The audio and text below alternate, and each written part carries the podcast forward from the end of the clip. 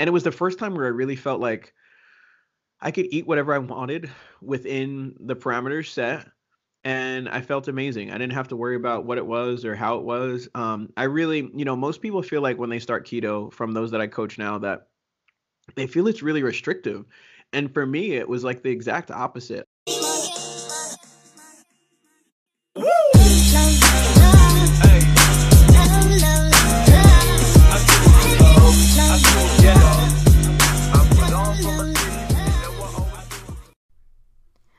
What's up, guys, and welcome to another episode of KCL's Keto Corner podcast. Today's episode, I interview Keto Neo, um, also known as the Keto Matrix, and he is super awesome. He is also a keto coach. Um, he's actually a jack of all trades, does about five different jobs, and I'm not sure all of what he does, but um, he's a wonderful individual. He had me originally on his podcast. That's where I first met him, and he's actually local um, to me. He lives about two or three hours away. Um, so it's pretty cool. This episode I really liked. Um, we dive into several different topics, learn about Keto Neo and his story, and it's overall just a great episode. I hope you enjoy. Oh, how are you? I am amazing. Uh, it's so weird, like hearing people call me Keto Neo, and mm-hmm. sometimes like someone will actually call me Neo, and I'm like, oh, that's me. I'm like looking for Keanu Reeves or something like that. Um, it's like people will come up to me in public and they'll be like, "Oh, look, it's Keto Coach Lauren." I'm like, "Yeah, I'm not Lauren anymore. I'm I'm Keto Coach Lauren." Let's put it all put it all together. I can't respond. Um, yeah, no, it's not even. You're like way more famous than I am. I don't have anyone locally that knows me. It's more of like my wife decides to call me Neo, and I'm like, "Why are you calling me Neo?" Or you know, like a brother or something like that. It's not like some random stranger that's like, "Oh, you're that guy." I'm like, "No, you got you got me confused." Oh gosh. Well, um, guys, Keto Neo is actually pretty close to us. Um, if you're listening, you know that I live in Graham, North Carolina. He is in Charlotte, which is about three hours away from where I live. And we recently just linked up, and I was on his podcast previously. And so, thank you for that opportunity uh, he actually is the like one of the reasons that I got into podcasting and has helped me um, through the process and has helped me kind of figure out how to get it started. So I appreciate that. Um, awesome. And Any, anything I, I could do to help, I'm all in. and I had to have you on uh, fairly quickly. So um, I just kind of want to give you the opportunity to share with people who may not know you your story, um, how you struggled with weight loss, how you came to keto, and things like that. So this podcast, I'm assuming, is not going to run for like hours upon hours. so when people ask me that question, I'm always like, I don't, I don't really know where to start. Like if I started directly before keto, then we can talk about like the fat stage of my wife saying, "Hey, you're fat," which she never said that. I would never ever say that she said that, but she did say, "Hey, I want you to be more conscientious of what you're doing health-wise." Right? So I could start there or I could go from before then to when I got divorced and decided I was going to make myself feel better by smoking all of the meat in the world. Like all of the barbecue, all of it or we could go back even further to like just the fact that I always look in the mirror, even now, and see myself weighing 98 pounds and being the smallest person in the room when that's not necessarily always been the case. So you can tell me whether you want to choose A, B, or C, and I'll start from there. um, ah, gosh, I don't know. Let's let's start from if we can get a condensed version. Let's just I want to know like how you became overweight in the first place. Okay, cool. So I've I've been working out since as long as I can remember. Okay, like before I was allowed to work out, my dad was like, "It's gonna stunt your growth," and I would curl like no joke a diaper bag, um, so that I could feel like I was working out because I was always a skinny kid. Like that's how people ex- described who I was, like skinny, lanky, tall. Like that was me. So when I was finally allowed to start working out, I was crushing it. Like that's all I could do.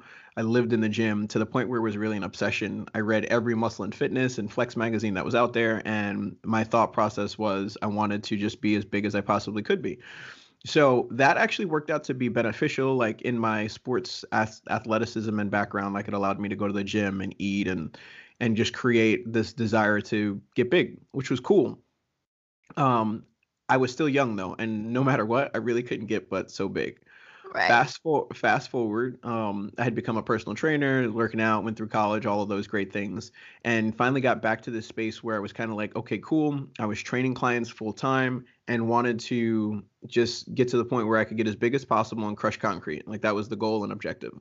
Um, so really focused on bodybuilding and getting big, and found myself close to the 300 pound mark, but leaner. Now, when I say leaner, I mean leaner, not lean. Like I was not like 300 pounds and 10%. I was like 280 pounds and probably 20%. But you know, look good in a sweatshirt.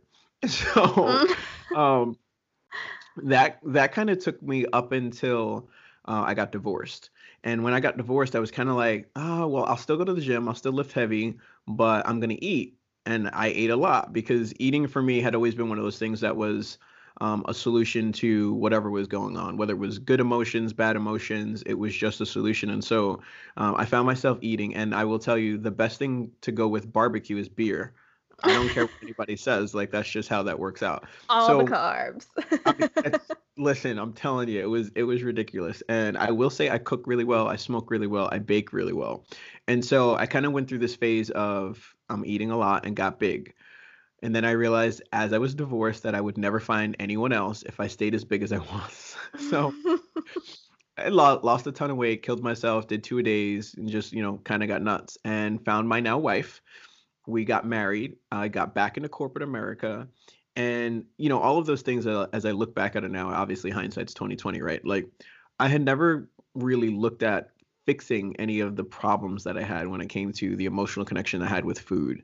Um, so when I started working again in corporate America, now being married, but also very aware of my divorce and my failure at that point in time, any of the stress that I had was like, let's fix said stress with food. So uh, we traveled a bunch. Uh, I was a logistics manager that covered a large region. And so we were traveling a lot. Uh, we lived in Ohio at the time where it was cold. And we just made adventures with food. So going to Chicago, going to St. Louis, like any of the food capitals, I literally had an app. It's called TV Foodie for diners, drive ins, and dives. You're laughing, but this is so serious. And anytime we would go to a city, drive through a city, look at a city on a map, we would find out what food restaurants had been on TV and we would go there and eat all of the food. I mean, that's Okay. a pretty cool adventure, though. Like, that's, I like that. Listen, I'm t- we loved it too. Okay. So like literally we did that all the time and we traveled a lot. So, you know, that with stress, I just I got I got big. Okay. So I'm over 300 pounds at this point in time. Um, you've probably heard me share this story before, but th- the number one reason and argument that I can say really reflectively shaped how fat I really was was coming home and my wife literally had all of my pants hung up on furniture because the day before we argued about the fact that she was shrinking my pants and I couldn't just keep buying more pants. And at this point, I'm wearing a 38, um, which is, I mean, put it this way, I'm like a 28 right now, right? Like, so I was a Right. 38 waist and they were like skinny jeans. And I'm like, you can't keep shrinking my pants. I don't understand. So either way, I digress. I was I was fat. I do love that story, by the way. it was it was crazy. I feel so bad when I say it because I I was pissed. I was like, I don't understand why you keep shrinking my clothes. You got to So- stop that dryer. Yeah, I'm like, you can't wash them in hot water and you can't dry it on high. Like, come on. So, needless to say, she was like, okay, well, at the end of the day, I really want you to make the conscious decision as far as what you're doing with your health. Um, my wife's nine years younger than I am, and she always says that I can't die before her. I feel like that's an inevitability, but okay. So, um, the the deal was if she would you know kind of work with being more aware of her surroundings and you know training more with firearms and doing some other things i would make better decisions with food so that was it i was like okay cool this will be the start so i started making we went out bought a vitamix spent $700 so that i could oh, literally take Lord.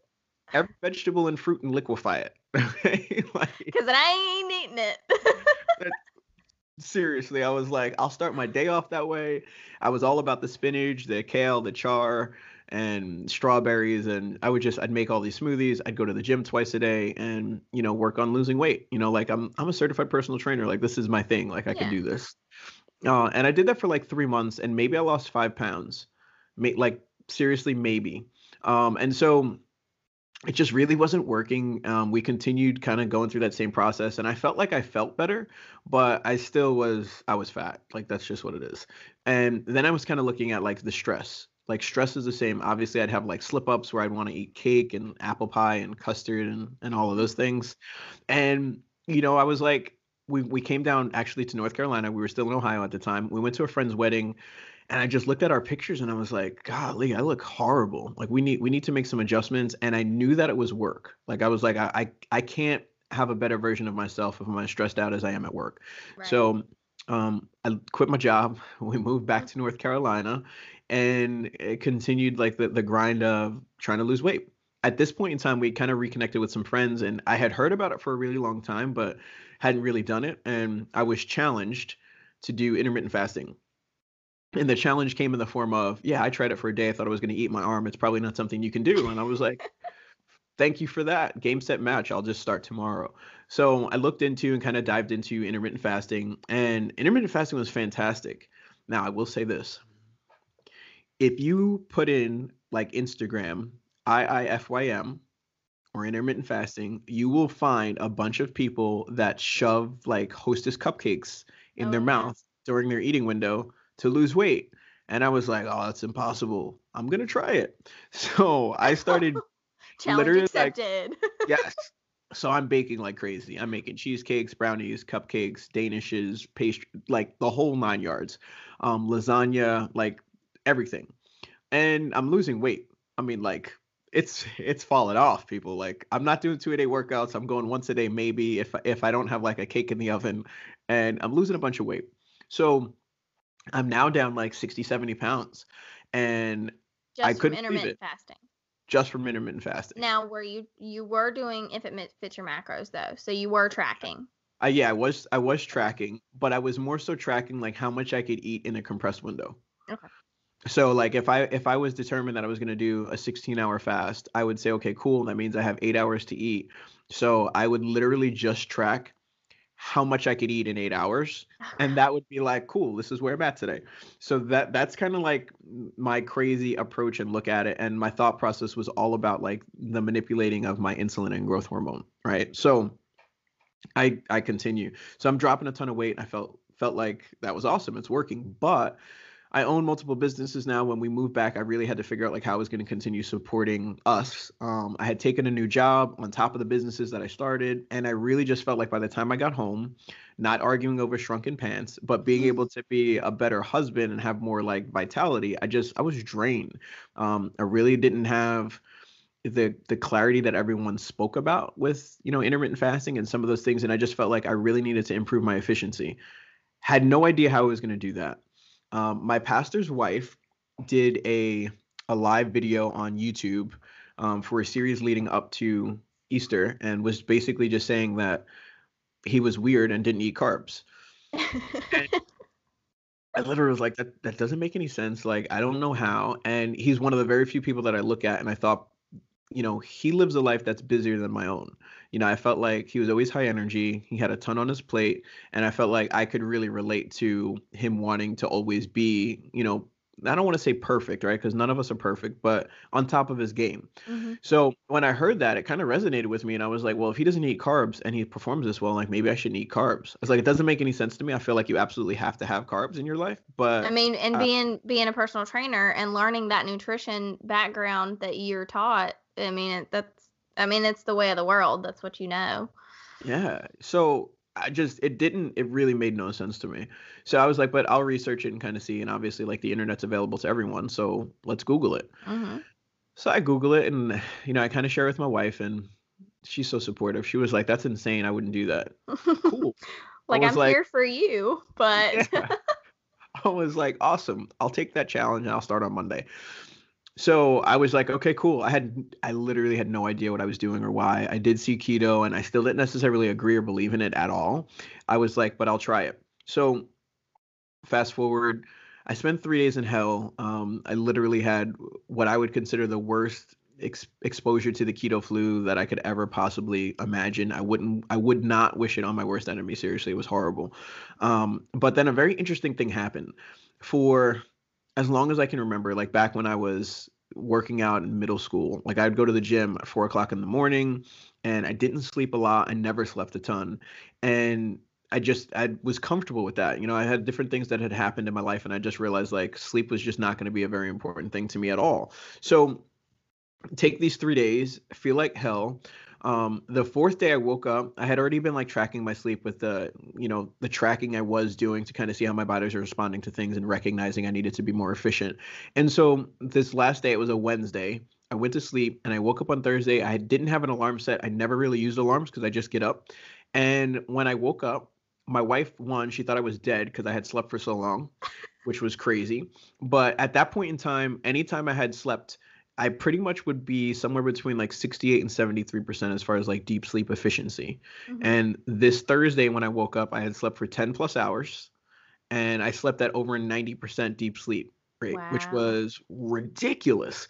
Yeah. And and when I woke up, like my hunger was gone, my nausea was gone. I really just felt like totally different. Kind of like the first day after you get over get over a flu, mm-hmm. and you're mm-hmm. like, oh wow, okay, this is the day like I'll be able to reintroduce food. Felt like a new man.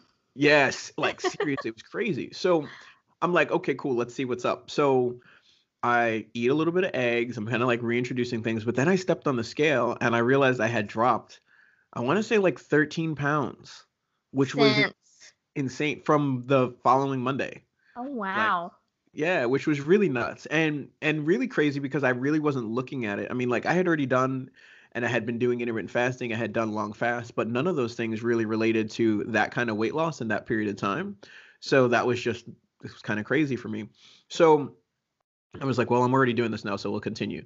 So I just continued. I just kept not having carbs, and you know, I'd eat them in little things like cheese, and if I was having broccoli and you know whatever green leafy vegetables and stuff would come out. Um, really wasn't heavy on any kind of like calculating or macro set. I was just avoiding the carbs where I could and making sure I was eating fat to fuel myself, and weight just kept falling off.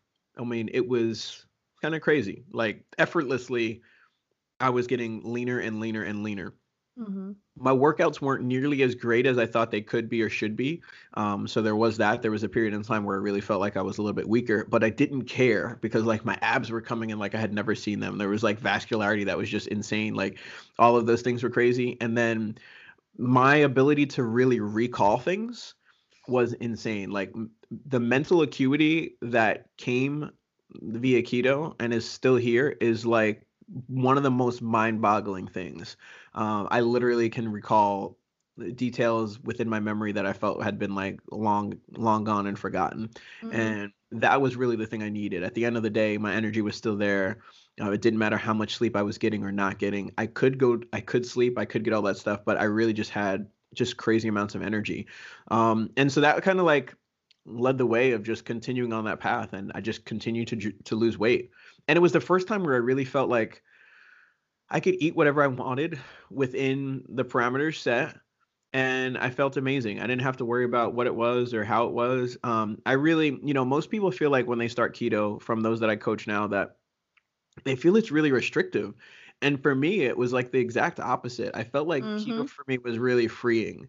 Same, um, same here. And so I don't know. It was it was awesome, and I just continued along freeing in the aspect of like I disconnected myself from the foods that controlled me before and I was eating foods that I love so I've always been a cheese, a salty, like nuts kind of person. I've always loved like meats and things, but I've always had like an addiction to the sweets, the pastries, the donuts. I mean, we've talked about that. Um but it it was freeing for me in a sense that I was I separated myself from those foods that I was addicted to and I never felt restricted because I never I never told myself I can't have that. It was I don't want that because of the effect it had on my mental mental capabilities.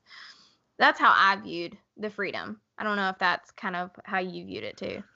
I mean, I I did in the sense that it it was freeing in that regard, but it was also like like it doesn't matter how much I'm eating or what I eat as long as it's this. Like yeah. as it's long, long as it's within this category, like it's game on. And you know, if you overeat, I don't know, popcorn, if you overeat cake, if you overeat bread, like there's this negative feeling that you get of bloat. Mm-hmm. Like if mm-hmm. you don't know what bloated is, overeat yourself some yeast rolls at Logan's Roadhouse or Texas Roadhouse, and you'll Oh, know. All right. Yes, for real.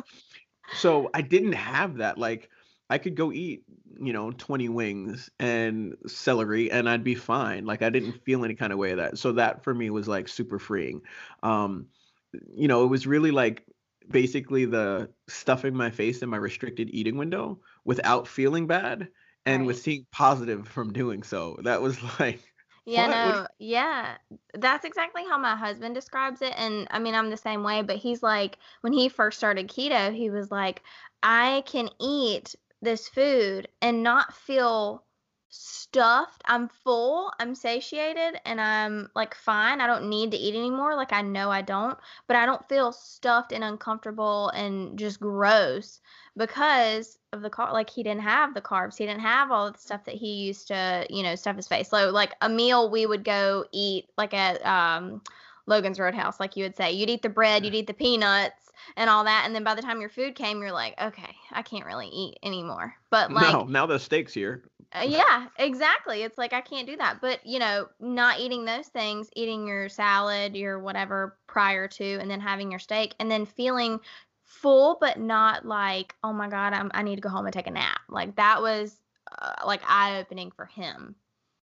Yeah, completely. I could totally relate to that. And then the other thing that I think was cool is, you know, I talk about the fact that we moved back to North Carolina because of me quitting my job and wanting to reduce stress. But e- even now, as I'm sitting here talking, I'm like, if I think about it, even this year, it's been way more stressful since we moved back. Like, Well, you work five jobs, so I mean, I mean, I feel like everybody works five jobs. Um, but when we when we moved back, like I took a huge pay cut. I mean, huge pay cut, and it was just because I wanted to not be in that situation, and I wanted to start the companies that we started. So, in making that transition, you know, you would think like, okay, great, it's freeing, but it's not because now like there's money that we would typically have that we didn't, um, and we were planting seeds for things to be harvested later. But that was stressful in itself, and that's where I really started to get a better feel for and an understanding of stress eating and what my body craved emotionally when I was in that situation. Um, and that's where I was kind of like, when I was stressed, I didn't crave a ribeye. right. Like I didn't, I didn't. Like I, I, you know, I will forever say that, you know, my family and how I grew up and how I look at life. If I was trying to show love or feel love, it came in the ability to cook and make something that I know would bring a smile to your face. And who doesn't like freshly baked cookies or cake or any of those things? Now, if someone comes to my house, I'm I'm gonna make you the best steak you've ever had in your entire life, hands Yeah. down. Um, Yeah. But that wasn't always the case, and so you know, really being able to kind of realize that that was where I really recognized my need to have to mentally shift my focus um, on how I looked at food, how I approach food, and you know, that's the thing that kind of keeps me going on a regular basis as to this is maybe how you feel, but you don't need a warm hug from a donut. You need to wrap your mind around, you know, that keto coffee that I'm drinking right now. That is so Mhm. much more fulfilling. So Right. Yeah, no, and that's one thing I did want to touch on was your approach to food, your view of food, your approach to looking at it as more so like fuel for your body, um, and what it will do for you versus the emotional connection. Because I think a lot of people struggle with that. I know every single client that comes to me struggles with that. I mean, I used to struggle with it, and it like we just got what like 13 inches of snow. I don't know where what, what you got there, but we were gonna say you got 13 inches of snow. I got I got a dusting and freezing rain. oh my god really like I, I i feel like i'm in my little box and everybody sees the same thing but we got 13 inches of snow and so automatically i know for me um years ago like snow equaled a shit ton of junk food. Like go get it's like the hurricane snacks. Like you you you stock up on the hurricane snacks or the snowstorm stacks snacks on tuesday and they're eaten by friday. That kind of Yes. mentality.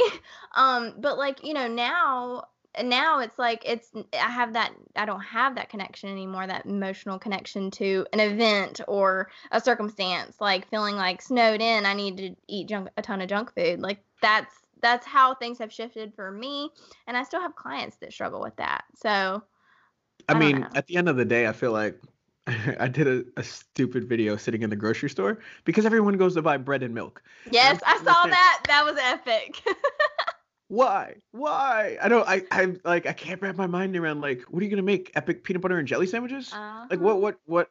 What? I. I'd have been all about the donuts and the Entenmann's cakes.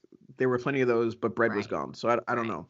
Um, but either way, I mean, so my thought process on that stuff is like, uh, again, emotionally connected to food would be a severe understatement. Like I really, really, really felt like my emotions, my feeling, yeah, like Mhm. like it's just wrapped wrapped up in that. And so, especially like go, going through my divorce and realizing like my knee jerk reaction when I got divorced was to make all the food in the world.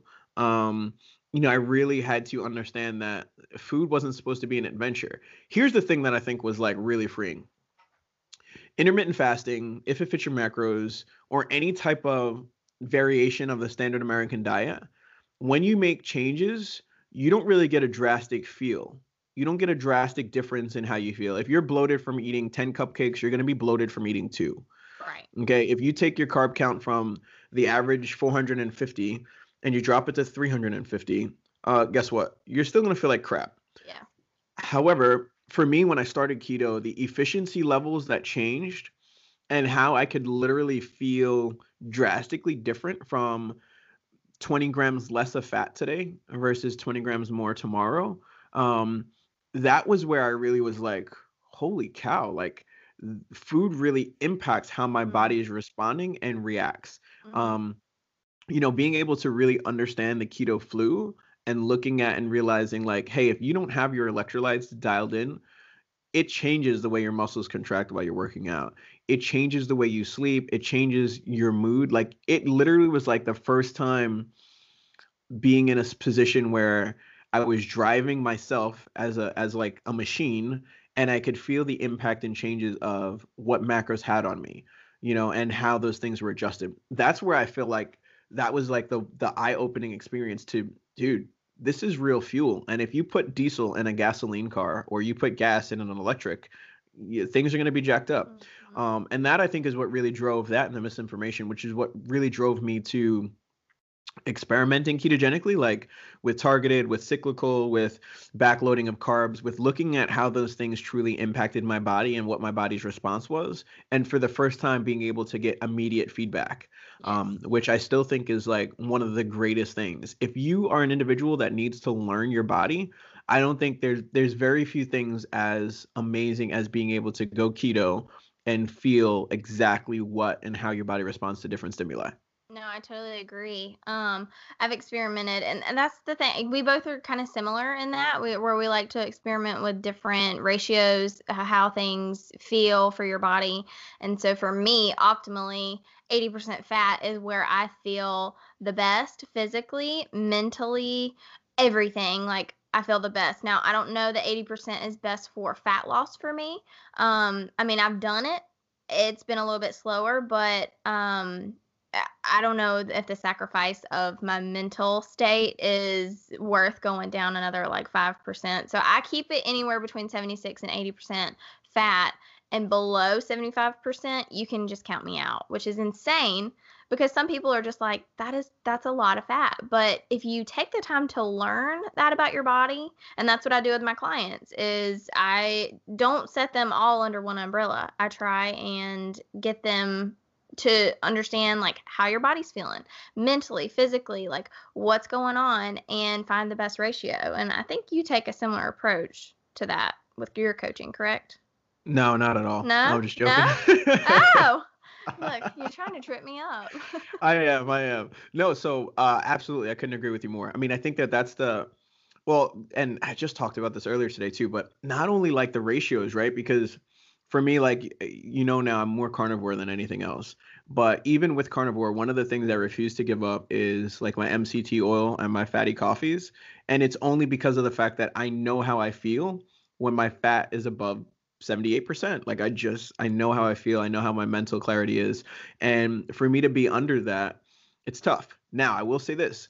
I think that there's a period of time for anyone, whether they just started keto, whether they've been keto for three years, whether they've been keto for as long as they can remember, where your body makes adjustments. And if you adjust things, a new form and a new level of homeostasis will occur right so but it's it's whether or not you're in a position to go through that shift um you know any of like the performance athletes that'll start with me and say hey I'm looking to unlock more in my performance, and so I'm going to make this transition to keto. I always let them know I'm like, look, six weeks to three months, things are going to be difficult. So if you just started your season, this may not be the best time for you to make this transition. Can you do it? Absolutely, but not if you have someone that's looking at a certain performance matrix for how much you're lifting right now. Like this may not be the best time. You may need to wait for off season. Um, but those transitions conversely will also be there as you make an adjustment as to your 78% down to 68% if you want us to do that. Do I think it's possible? Without a doubt, as long as you're aware and okay with the changes and the struggles of making those adjustments and allowing your body to adjust accordingly. But I'm with you, man. 78, 86%, I feel like I can just like rule the world. Mm-hmm. Like it's so, it's so good. Yeah, no, and there are days, and I think you've done this too, or you've not done it on purpose, but there are days where I'll do what I call fat fasting, and it's literally just having fatty coffee or um, not even nothing but fat all day long.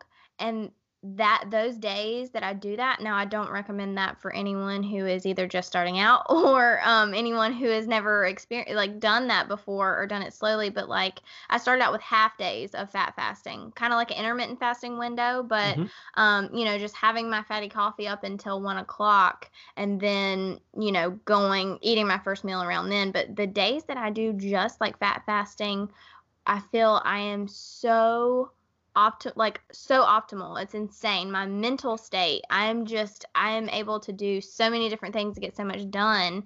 And it's a natural which depending on how much obviously coffee you drink or fat you take in, you're in a deficit you know regardless most of the time but um so it helps kind of with that whole intermittent fasting thing but like i find that the days that i consume almost 100% fat i'm just like I it's it's crazy the difference. Yeah, my intensity is definitely through the roof, and I'm already a pretty intense individual. Um, and yeah, fat fat fasting. It's it's funny. I actually just had two clients do that um, the last two days. So I'm like, listen, it's it's a tool, right? Like we all mm-hmm. have. You have to be aware of the tools that you have for what you're trying to get done. Um, you know, like for some that I have, like people that do a road trip like they're driving and they're going to be driving an extended period of time. I'm like, yeah, this will be a time you're going to fat fast. And they're like, really? I'm like, yeah. Well, you don't want to put the metabolic stress on your body of having to digest a huge steak, even though it would be really enjoyable. But if you stack the right fats, you won't even get sleepy. Like right. it's it's incredible the way the body responds to fat when you're allowing yourself to be at that certain level of adaptation and efficiency to process those things. And so again, I think that you coaching it, it's so important that people find a coach that knows what they're doing mm. because i feel like that person will help bring you through and understanding where you are mm-hmm. where you mm-hmm. want to go and then what are some of the tools that you know are added to the quiver as you kind of like throughout the journey and throughout the process that that will help you in that space so that's awesome yeah no i totally agree um how long have you been coaching i uh, first of all how long have you been keto i, I didn't get to ask you that um, 90 years. No, um, three, it'll be th- three years in March. Okay, okay. And, and then, then, how long? Yeah, so coaching, like officially, legitimately coaching, um, I want to say it will be a year in. It'll be a year in January since like the whole keto matrix thing has come mm-hmm. up. But I started coaching a little bit before that. So I would say probably like November. So I want to say November was exactly a year of coaching, like where I was actively helping people. Yeah. And then January will be officially like a year of like the keto matrix existence. That's similar to my thing. I think we talked about that a little bit. So I started helping people prior to just because everybody was like, "What are you doing? I want to know. Like I want help. I need you need to tell me all your secrets." And I'm like, "Well, this has taken away a lot of time from my family.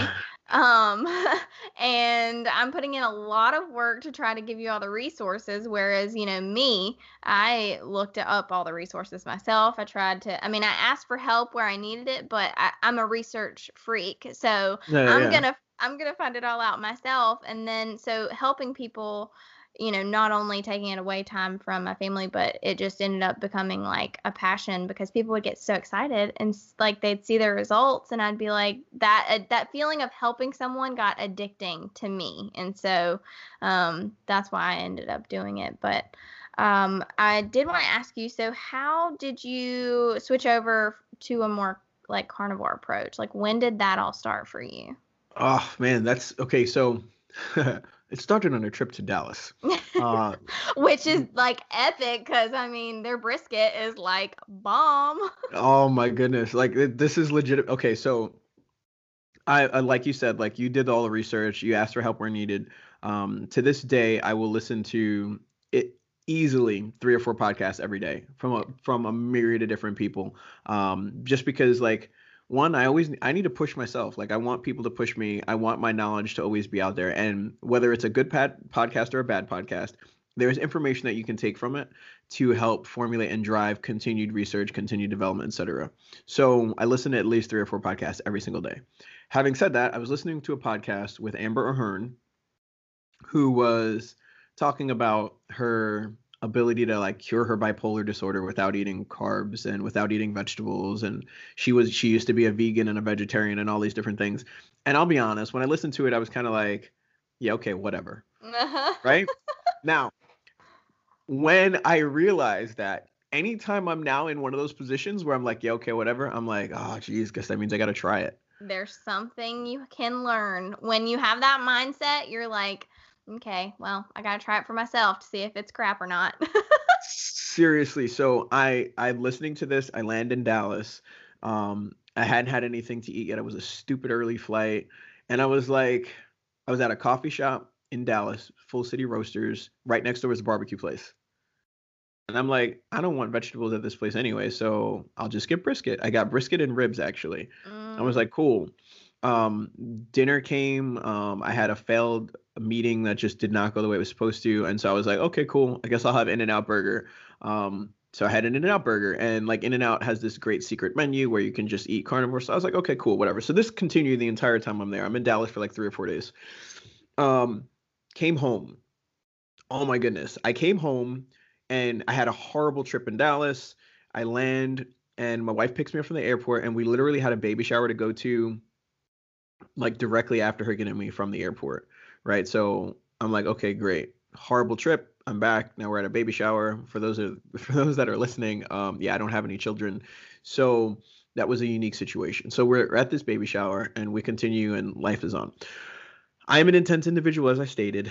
My wife hadn't seen me in three or four days. I had a horrible trip in dallas with the pressures of work the pressures of life. I'm at this baby shower. Life is just difficult as it as it can be at times. And she makes this statement i want to say the following day or the day after and she was just like telling me how she loved how i was dealing with certain things. And i was mm, like okay interesting. Mm. and she just proceeds to tell me like she really felt like i was you know i could have flipped out where i had where i would previously have flipped out on certain things and i hadn't. And and then i started kind of reflecting and i was like holy cow like my my mood was stabilized. Like i didn't have some of the the peaks and valleys that i would in my anger and my irritation and frustration and um that continued. And so i was kind of like okay i i'm i'm feeling this like that makes sense. And Mhm. um kind of just continued down this journey of like carnivore and staying carnivore. And now when i look at it like i i haven't had a vegetable in over a year. Um Wow. that's yeah seriously like and i and i never will again i really i honestly do not feel like i ever will um which is sad because i used to i used to tell people like you don't understand how much fat i could add in a salad Right. like oh God, it'll yeah. blow your mind Yeah. um and now i'm like i'll never eat a salad like why i, I won't coming coming from the man who juiced all the things in the Vitamix. seriously my I feel so bad for my vitamix right now because it literally Just sits there. is no no no i use it i use it to make my keto coffee but that's Oh, it okay. and it's Oh, kind of like i could put an apple in here and turn it into liquid and all i'm now doing is putting a bunch of liquid for you to froth it Yep. Yep. it's so underutilized oh wow. but either way um Yeah. yeah so for me the mood stabilization was kind of like the the incredible aspect of things. Um, and then i also found that i used to take certain supplements that i didn't need anymore. Um, like i used to take the magnesium and potassium and um, i'd balance certain things out with my vitamin d intake and other things. And i just realized that i was getting so much in the meat like the micronutrient aspect of things that i didn't i didn't need it. Like i really just felt great. Um, so yeah and i just for me i think that again, if you have considered or thought of carnivore and you haven't tried it, I feel like people should give it a go. And then I'd also say this because this is the thing that I think throws people off. Carnivore is one of those things that seems real black and white, like it's real simple, eat anything with a face but also it's still unique to each individual. So the same way like some people can eat broccoli and it impact them completely differently than if they ate spinach. Um, there are some people that have to eat beef where they feel really good where they eat beef, and there's other people that just don't process beef well where they get like bloated and feel uncomfortable, and so for them they may have to eat more lamb or bison or buffalo or some something else. Mm-hmm. Um, and I feel like those things take a period of time of adjusting. And the other thing I would say, not that you're asking me, but I'm going to tell you anyway, that kind of blew my mind with carnivore was that I already thought I was in a position to efficiently utilize everything in my body. Like I thought my gut gut biome had been set, my leaky gut had been healed, like everything has been great. And when I switched over to carnivore, like it it was still like this whole other level of transitioning and time that took place. Um I don't know if I've told you the story about erythritol and my impact the impact that it had kind of like on my wife, and I always thought she was crazy. No, we we've talked about the stevia a little bit, but not the erythritol. All right, so again, like there's only but so much I could remove myself from my love for sweets. So when I mm-hmm. started keto, I was all about like the fat bombs and I make the world's best keto cheesecake and all these other things. And I used to tell people like, yeah, use erythritol. Like I don't like the fact that it comes from corn, but your body doesn't process it anyway. So I mean, use it. And my wife would have anything with erythritol in it and felt like she got kicked in the stomach like be debilitated like it was horrible. And i just thought she was crazy. I'm like okay well i guess you're not eating that. Zev- even zevia like it was really bad. Yeah. So fast forward i do carnivore. I done it i did it for like seven weeks where i was like strict strict carnivore.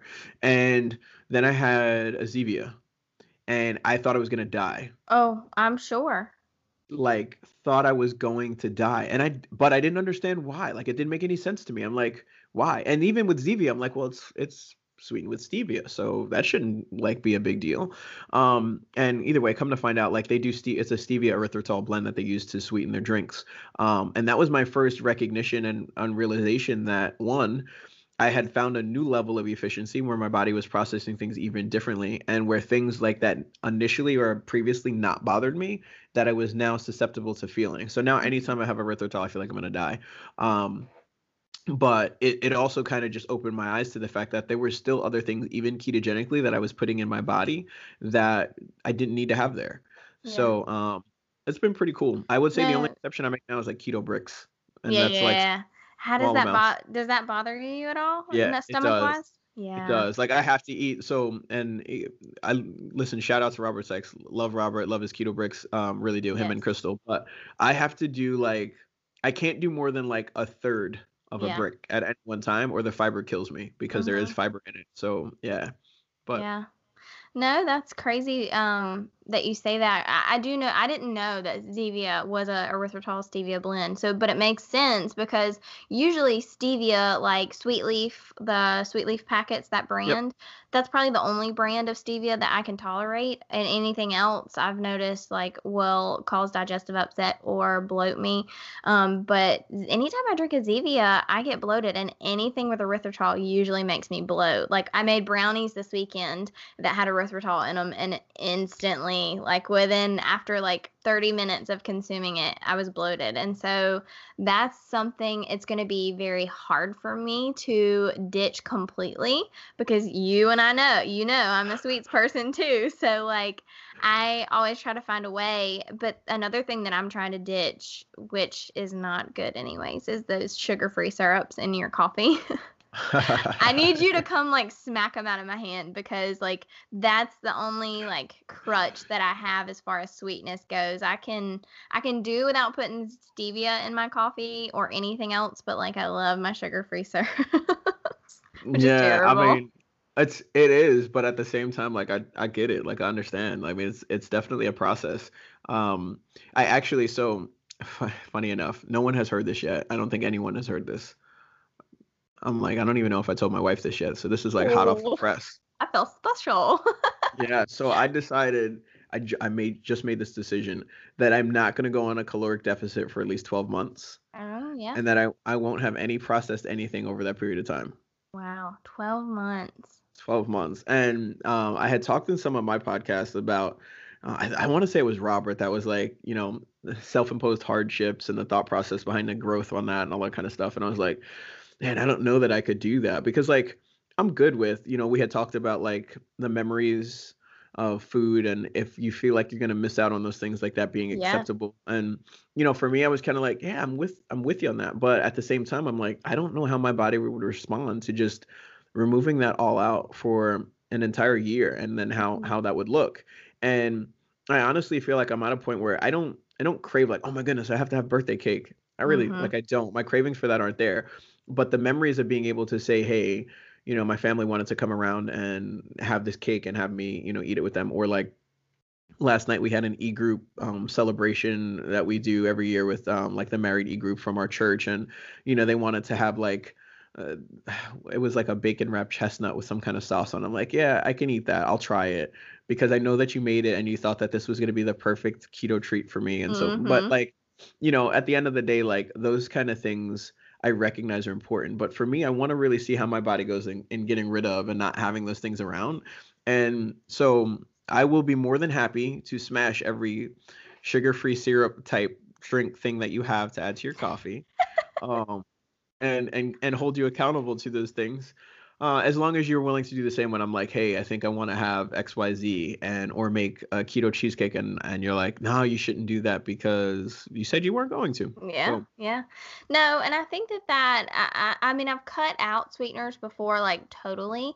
Um it was actually when I did my carnivore experiment which did not go very well for me for some reason I feel like hormonally I'm not healed very well enough cool. for the carnivore to have worked properly. So I have things there that I need to to work on, but um but I do feel like cutting out any type of sugar free anything or sweetener anything is the last crutch to go for me. Um, and doing it for a longer period than just three, four weeks, like just doing away with it completely. And I noticed that my taste buds change dramatically when I do that. Like I, that was the benefit that I remembered was, I mean, it was amazing. And so, I can definitely be there for you to remind you to cut the cheesecake out if you will help me. You know what I think is crazy is um, you know, like even like vegetables, when I would have like a huge salad, my cravings for other sweet related items would be higher. Mhm. And I know beyond a shadow of a doubt that if you're eating anything that's sweet, like your sugar-free syrups, that has gotta be like making other things like more desirable that Yeah. otherwise wouldn't be there. Yeah, like that Lily, that Lily's chocolate that's up in my cabinet right now is like, oh, I mean, obviously I'm staying away from it, but it's just, you know, it does, it intensifies the want for something else. It's just a constant cycle, and so uh, that's that's a goal for me is to cut it out completely with my four week group challenges that i do the clean like keto where they're eating more whole foods they eliminate all artificial sweeteners um, and they you know eliminate dairy for a period of time too so and they all notice like the difference in the changes of their taste buds and how things are either once they reintroduce it they're way more sweet and then they also start craving those things again so man, that's cool. I I want to um I want to get an MRT just because one they're expensive, so I haven't yet. But um just to hmm kind of see like if I have certain sensitivities because I know like you you may be surprised even for yourself. Like there may be some of those sweeteners in those things that are like totally impacting your insulin where it wouldn't uh, somebody else's and vice versa. And so I just kind of want to get an idea of what are some things that I'm taking in that have a different impact on me um, maybe more so than they would with someone else, and and make sure I can kind of steer clear of that. Which I don't know. I'm interested to see how that is, but Yeah, no, I agree. I feel like that would be a good tool to have, at least to to know that about yourself. I mean, it is crazy how everyone's different. yeah, Um, like knowing that working with several different people and with coaching them, like you can tell that everyone, no one is the same, and even my body is totally different than than other clients. But I still like to experiment and and figure things out for myself. That way, that I can apply it towards coaching and say, well, this might work for you. It didn't work for me. Your body's a little bit of what I think might work for that. So I mean there are clients that I do have that are women that do carnivore and and they feel great. Um but you know, I I said I wasn't gonna do carnivore ever again because I felt so horrible. But I think once I can finally like find the good like hormonal balance for myself, um, then then I may try it again. Who knows? I mean, look, at the end of the day, I feel like even even with doing the carnivore, and especially knowing that you feel good at 78 plus percent on fat, like that may be one of those things where you still have your keto coffee and add your MCT and coconut oil and what have you so that you can keep your fat up because hormonally not having that energy source as fat efficient and adapted as you are may have been the thing that kind of kept your your hormones out of whack. So maybe even even utilizing that may help. Um, you know, but who knows? Listen, if you're ever up, I'm down to like we we can we should create a challenge where we do it together I'll, I'll be like more more than all in and trying to like make the adjustments and kind of sharing with the world how that process looks. Yeah. Because I yeah. I firmly believe everyone when doing carnivore for their unique situation can thrive. Yeah. Yeah, I understand. I get that. I don't know. I uh I don't know if you've ever read The Anti-Anxiety Diet by Ali Miller. Um Ali's one of my favorites, man. Yes, I love her book. And so that that and along with her podcast and stuff, I've been, you know, as a female, obviously, if it's TMI for anybody, but um, naturally trying to regulate my cycle and stuff, throwing in extra carbs when I need it, so extra veggies, extra nuts. So that's the only issue that I have with going carnivore is that when I removed those things and how I target them into my cycle to stabilize my hormones, it's difficult when you're carnivore. So that's that's my only issue about doing it again and trying to make sure that they stay balanced. Okay, so I I'm not asking your permission on this one. So if you want to edit this out, this will be on you. But um, along along the lines of the whole TMI thing. So for I've had so many clients that have come to me with different hormonal issues with regulating and stuff like that. And I know like the rule of thumb for the most part is during the time of the month cycle your carbs up even if you're even if you're backloading them. And when let's just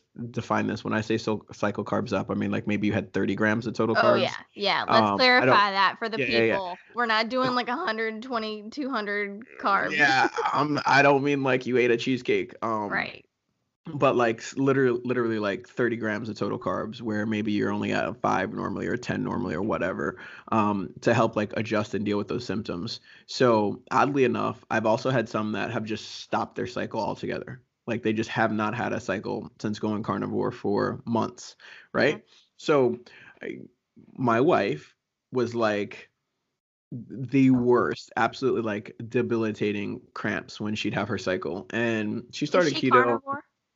Um, not really. I'm gonna go with a no, a okay, solid okay. no, because like she like she likes her broccoli and her asparagus and yeah. whatever. Yeah, I mean, and I don't I don't have any shame in the game. Like if you don't want to do carnivore, like people can live their life. Um, yeah. but um, one of the things that for her she realized was that she was still doing like not necessarily like fat bombs, right? But she would do like macadamia nuts and pecans and um, these other things. And eventually, she would also do like um, a cheat meal like every couple weeks or so. Mm-hmm. And so that was just like her intro to keto. Like she would do that, and she did it pretty consistently. And eventually, she got to the point where she was like, "Okay, I am going to last. I want to say last year. I did a three months. I was like, look, I'm gonna go three months super, super clean, super dialed in, and very meticulous with my tracking. And she was like, okay, cool, I'll do that, and I'm gonna do that with you. And at this point in time, like she was, I want to say like keto for about a year, and she was like, okay, well, I will, I'll do this with you and kind of see how things go. So for three months, she was super strict. She didn't have any extra anything, no dark chocolate, no anything.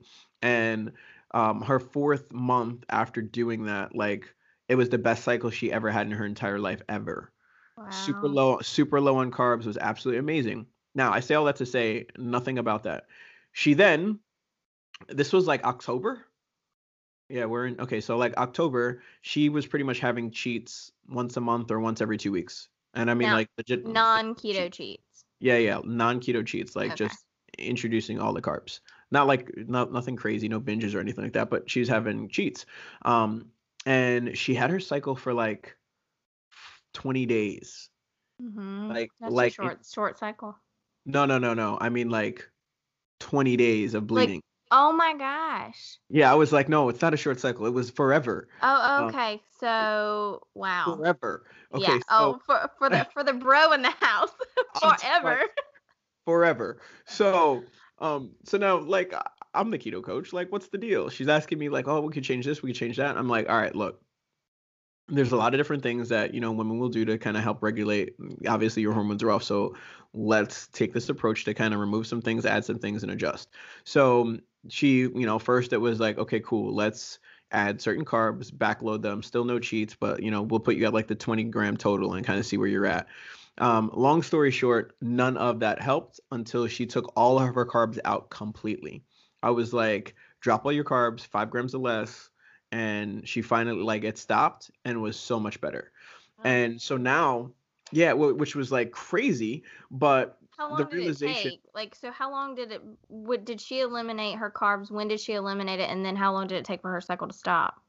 Okay, so um, she first tried like the backloading and stuff like that. So hers her cycle typically she'll bleed for like three or three to five days, five days being long, um, and then she'll be okay, right? So after like the sixth day, you know, I'm kind of like, what's up? Like we're at day seven, like what's what's going on? So right. then it was kind of like, okay, well, let's make some adjustments here. Track where you're at because I can't help you if I don't know where you are, right? Mm-hmm. So track where you're at, and then let's make some adjustments. So then we did like the backloading, which didn't help. Um, and then I want to say somewhere around like day 18, I was like, just strip the carbs out. We've tried everything else already, and you know my feelings on carbs. Your body doesn't need them, and so just take them out. And she took them out. Day 19 was done, and then day 20 like completely finished. Like, yeah, no, there's no coming back. Like wow. we're good. So I say all that to say, like my initial thought process on that, and my my thought process now is kind of like, I know that when you make a transition from something, like your body has to change, mm-hmm. right? But that change is difficult and sometimes it takes a longer time than others.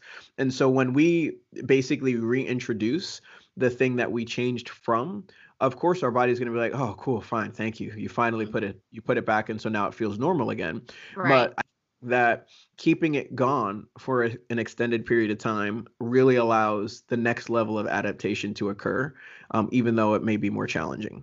Okay so yeah. that's the that's the one thing where I'm like, because even like I just had a client that literally I had been working with her for I want to say like four or five months, and her four or five months she was just like my cycle stopped and I haven't had it back, and she went off. She was like I'm gonna go off keto. Maybe that's what it is. And I'm just like I think your body is just continuing with this change. How do you feel? Mm-hmm. Like ask yourself that question. How do you feel? Uh, and if you feel good, then great. Either way, she just went and had like her full panel of hormones and stuff done, and her hormones were like perfectly on point in every way, shape, or form. And so I was like, I told you, like it's just your body making those adjustments and being, you know, finding its new level of normal. Um, and that process takes longer than we give it credit for. I think that's the biggest thing. So either way. I agree with that. No, that's that's that's good to know. Um, but I agree with that. And then also like the weight loss aspect of keto and how your body has to adapt. So you see, and I'm sure you see this too with your clients, a lot of times people will drop a ton of weight in the beginning, like the first two weeks, and then they'll say they've stalled for like two or three weeks after that. But they don't understand that your their body's adapting those last couple weeks. I mean, you just hit your body with a complete like diet change. You've just eliminated yeah. an entire source, nutrient source. And so, of course, you're going to lose a lot of weight, have a lot of changes. Your body has to have time to catch up. And so, I think that goes along with that. Like, the, your body has to catch up with the weight loss, with the hormones, with the entire change. And I know with carnivore, your gut microbiome, all that stuff kind of changes too.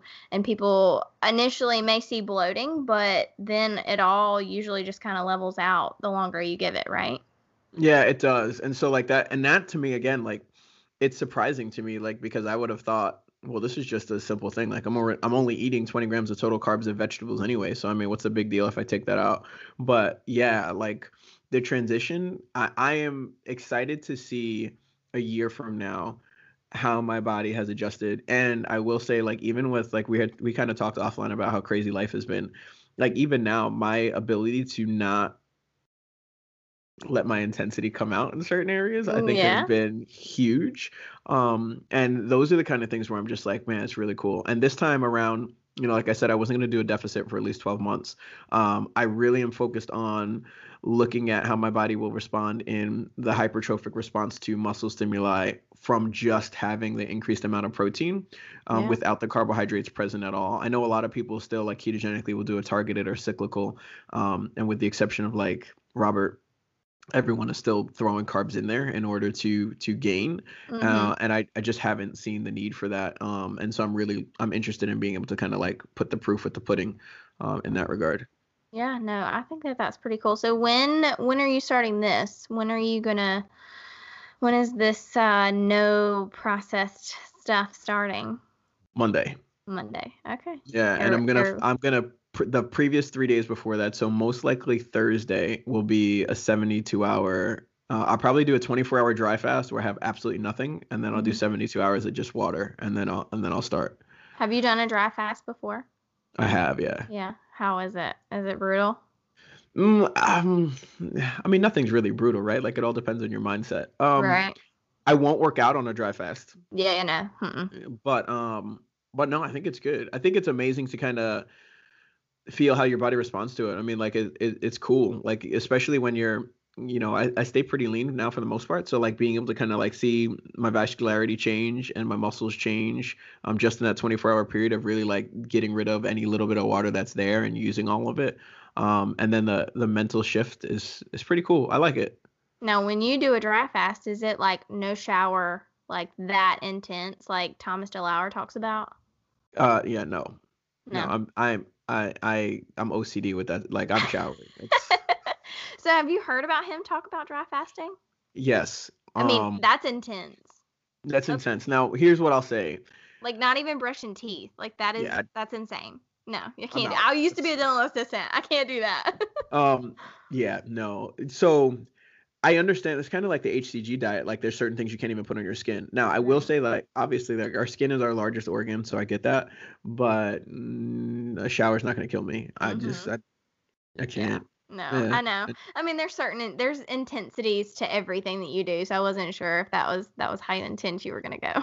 no, no, no, not not that intense. For me, the dry fast is more of a uh, purging of the the extra water that I'm holding within mm-hmm. My intestinal tract and digestive tract, and then doing 72 hours after that to really just allow my digestive tract to have that rest, refresh, yeah. and renew on a cellular level, like microbiome and all that kind of stuff, and then reintroducing food. Uh, but I'm not. Yeah, no, I'm showering. That's awesome sure. though. That that's really good. It really gets me like hyped to want to do a fast. Like the longest fast I've ever done is 36 hours and it was I drank water obviously, but and electrolytes, but I I feel like I might join you on your fast. I don't know if I'll do a dry fast, but I might join you on that 72 hour last part. We'll see. I do it. Now here's the question that I have. Your electrolytes, did you drink like the what did the you Ultima? take? Ult- no, I just did pink salt. Okay, I cool. I was yeah. gonna say like I don't know how like um well, I yeah, feel like that would make it worse. Yeah, no, because it has stevia in it, and it can kind of trigger that hunger hormone. I feel like. Yeah, I feel like I'd, I, yeah, I feel like I'd be starving. Yeah, I just yeah. do purified water um, on my water only ones. Even though I did um the longest the longest water fast I ever did was a week, was seven days, and I did use Hi-Lyte, which is um, just electrolytes. There's no sweetener or anything added to it. Um, it tastes makes your water taste a little salty, but um, and I worked out during that week, okay. which was intense. Intense, I'm sure. Yeah. yeah. Um, Jimmy Moore gave me a copy of his book, The Complete Guide to Fasting, that he did, I believe, with Jason Fung. So I've been reading in that a little bit. Um, and I, I just got done telling my husband uh, earlier this week that I wanted to start incorporating more intense intermittent fasting. So I think I think it'd be good to start out with a good, like, solid fast to get into that habit of intermittent fasting. Yeah, I mean, and that's one of those things that I still love so much. I mean, intermittent fasting for me is a staple I'll probably never change just because um, I'm, I'm I don't know how to say this. For most that see me, I don't look my age, right? So uh, I try. Yeah, to, I don't even know how old you are. That's, I want to be like Pharrell. he looks he looks 19 for the rest of his life. Yeah, I would um, I would say I'm gonna guess like 28. That's awesome. See. I love that. you gonna tell me what your age is? no, I'm i I'm gonna be 18 for forever. Let's just say I'm way closer to 40 than I am the 20. Oh my gosh, I would never, I would never ever say that. That is crazy. So, um, so having said that though, I feel like I attribute that to hormone regulation that comes from intermittent fasting, and I just think that yeah, all of it. I really think that like even with um I'm not to do a caloric deficit at all for the next 12 months, but um at least once a quarter I'll do a 72 hour fast just just based on that and i and i if every day like um, that was one of the things that when i went into this 3700 plus calories that i've been eating every day when i first started it i was like oh i'm not going to really worry about intermittent fasting um, and that lasted for like a couple weeks and i was like i have to because it just feels it feels so much better mm-hmm. it's tough like you want to having to stuff your face but it feels it feels really good to just have that break of not eating um, so yeah, no, is. I think that sounds awesome. Well, um, I think that is. I mean, I know we could go forever. We we could we could talk forever, but I think that that was a really good uh a good conversation. I think a lot of people will learn from it. So, um, where can people find you on social media?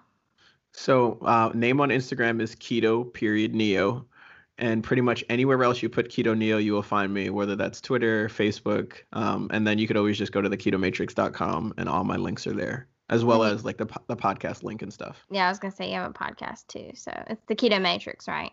The Keto Matrix, correct. Perfect, and you'll find my episode on there a couple weeks ago. So, well, yes. um, thank you for being on, and uh, we'll be talking to you again soon. Awesome, thanks for having me. I appreciate it.